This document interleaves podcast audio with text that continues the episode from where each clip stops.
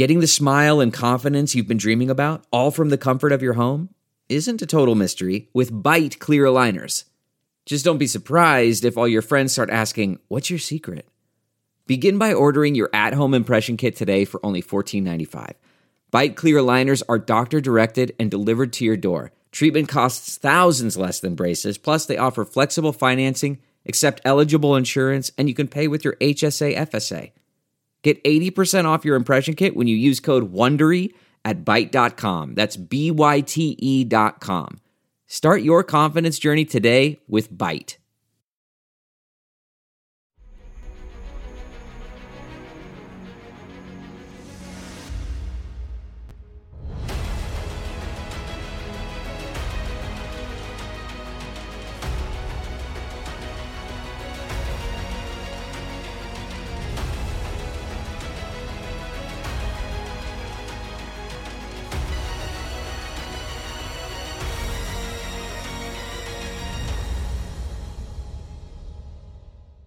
Hi, everyone. Judge Andrew Napolitano here for Judging Freedom.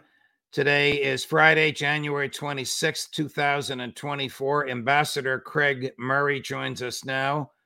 Uh, the ambassador, who is now a journalist, has uh, covered uh, the case of South Africa versus Israel in the International Court of Justice uh, as a journalist, uh, as a citizen, and as a former diplomat uh, and is here uh, to uh, discuss with us and for you his observations uh, of uh, the oral arguments that were made in the court two weeks ago, as well as the rulings in the court today. Let's let's let's start at the end because a lot of people are waiting to hear this, even though uh, the news is out there.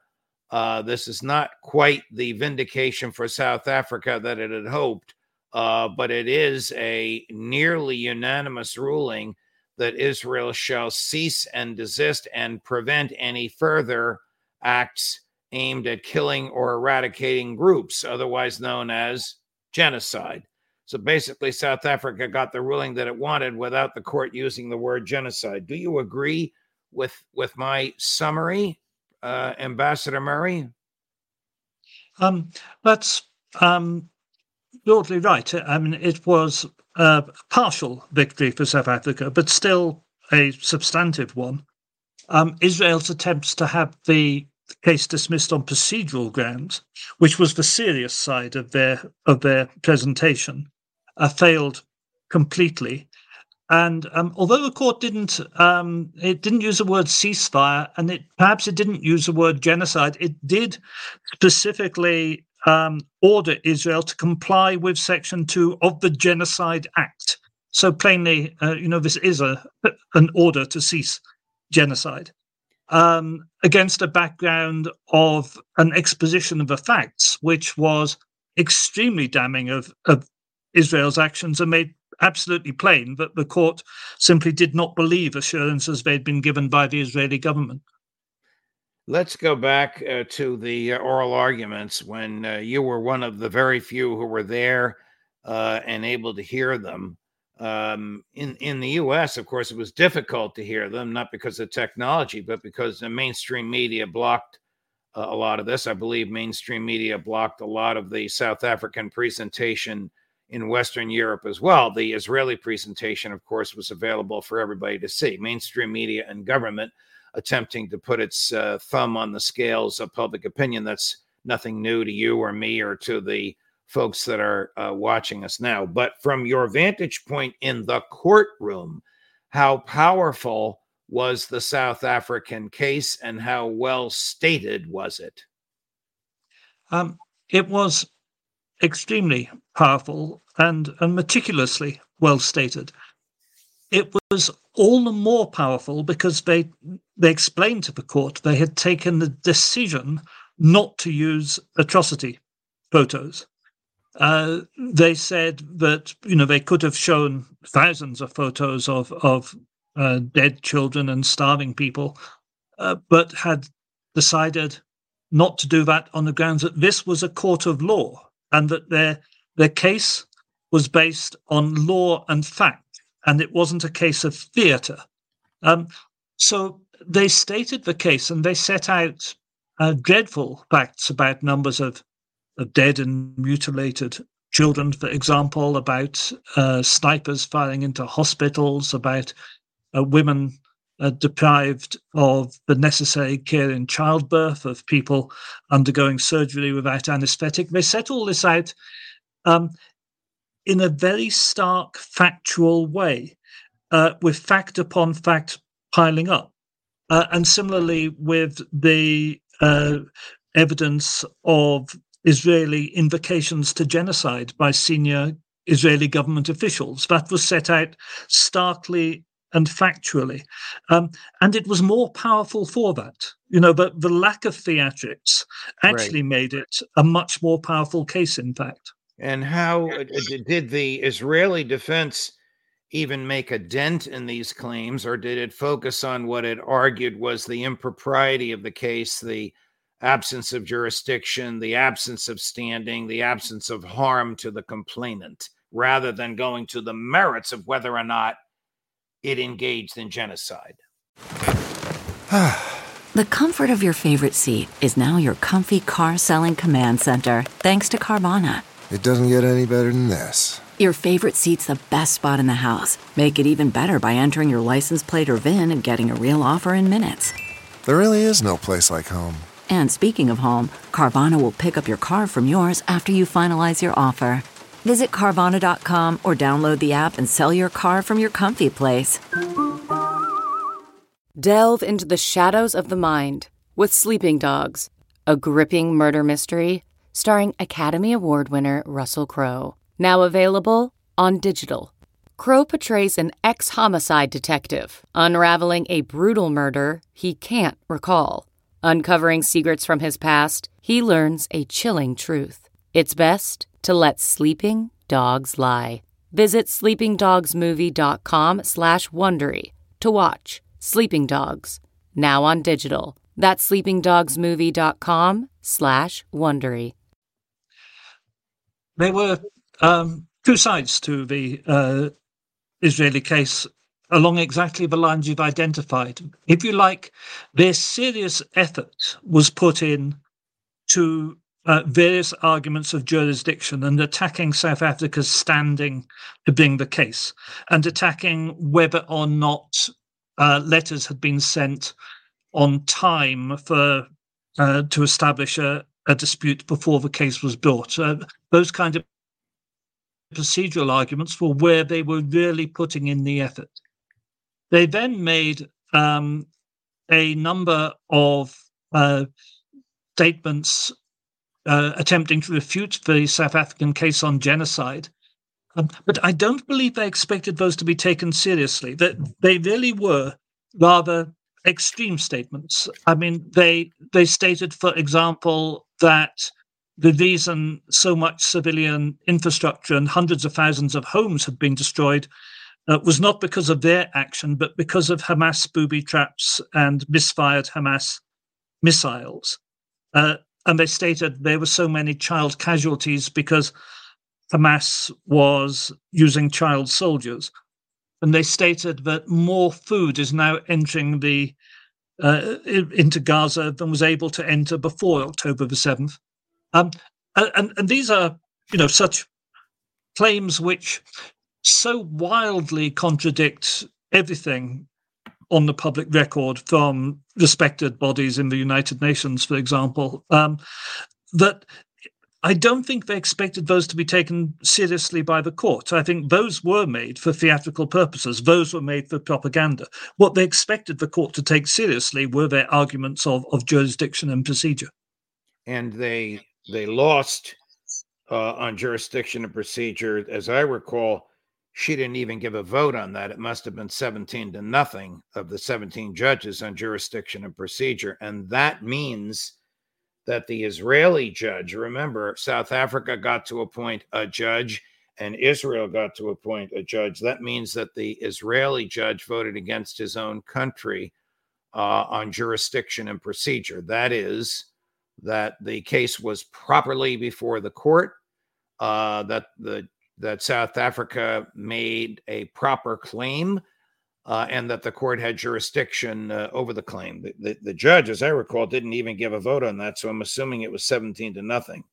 Uh, let's go to the actual uh, rulings. We'll uh, we'll start with the first one, Chris, that South Africa's claims are plausible and the court has jurisdiction.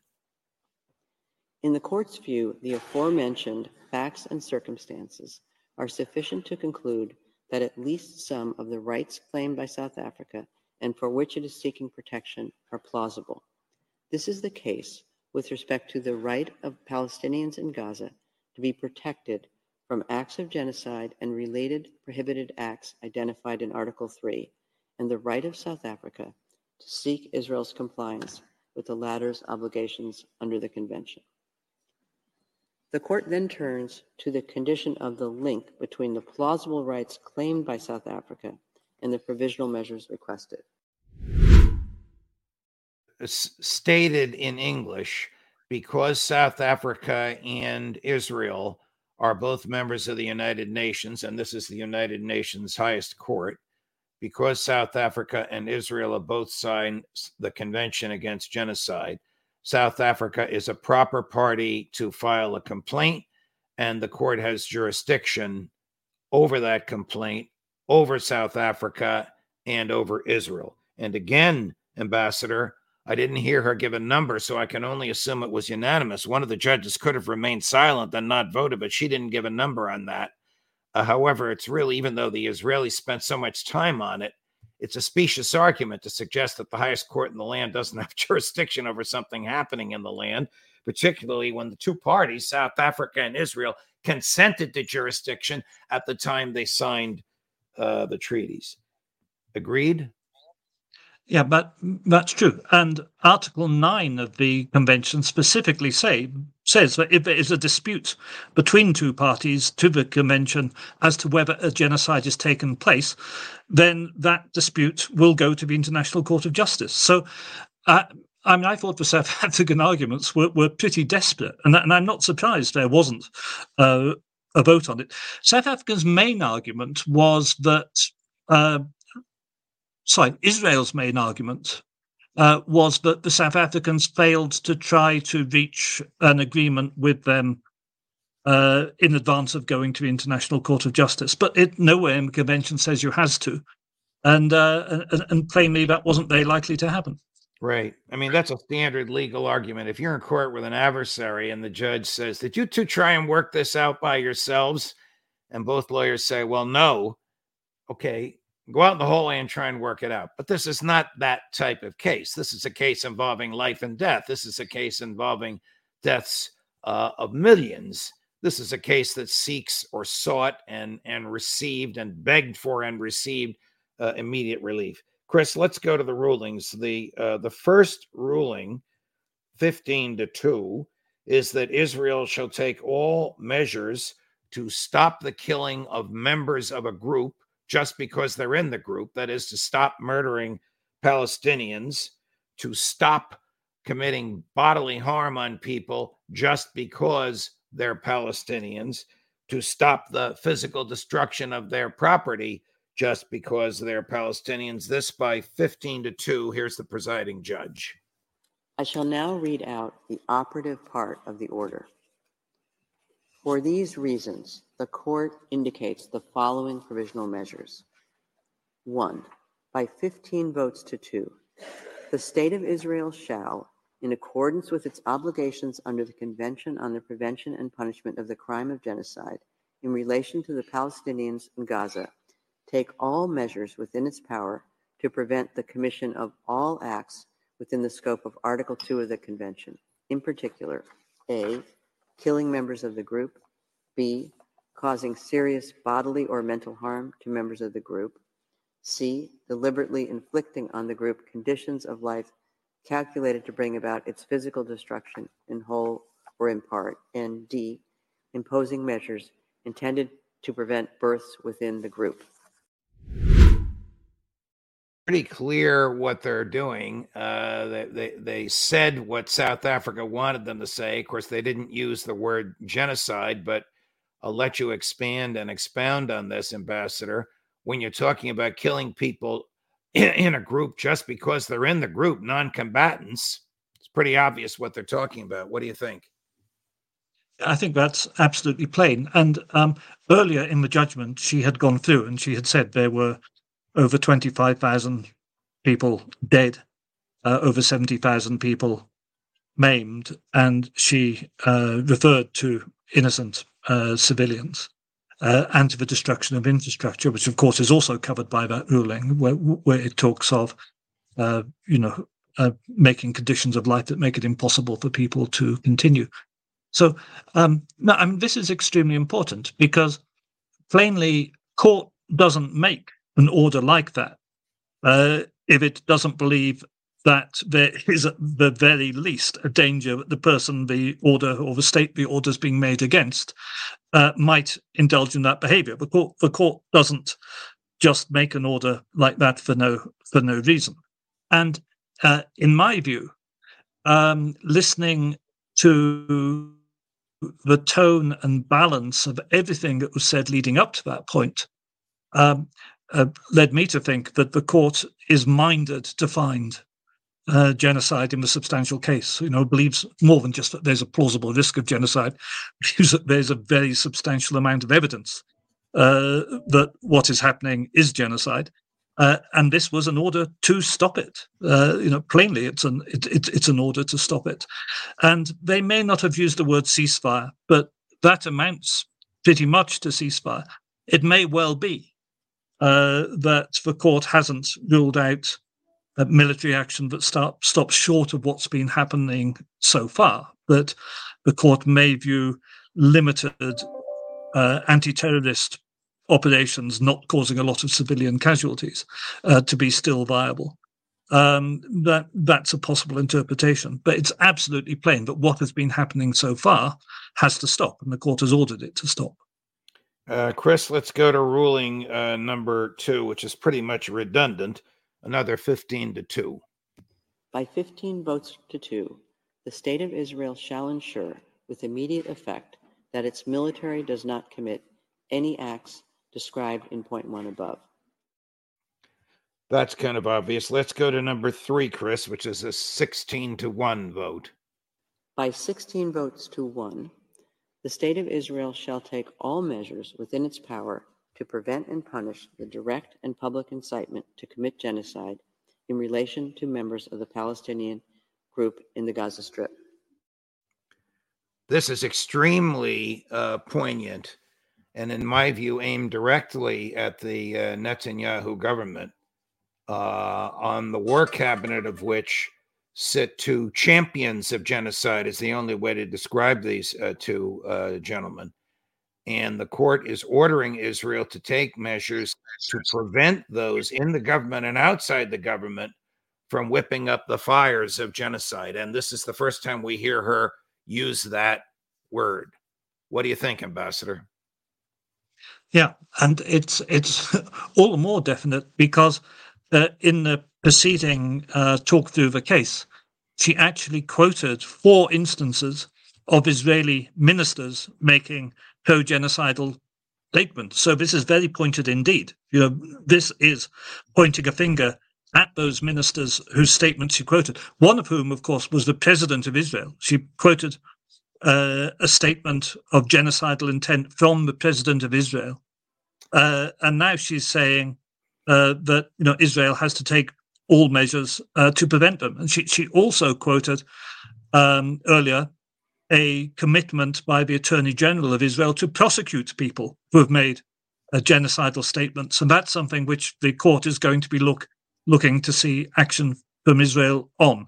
So this is uh, this is very pointed indeed, and it is making it goes to the question of intent, of course. You know, it, it, it is making plain that there has been clear intent of genocide expressed by ministers, and others, and by uh, military chiefs, and of course others, downright to members of the public. Everyone has to stop it, and those that do it or have done it have to be punished. You know, uh, getting into the weeds, into the middle of the words, into the meaning of words, into the value judgments expressed by the words, it's obvious uh, that the court recognizes that uh, there was genocidal intent. And intent is not just uh, an academic argument, intent is the linchpin for jurisdiction, meaning, in plain English.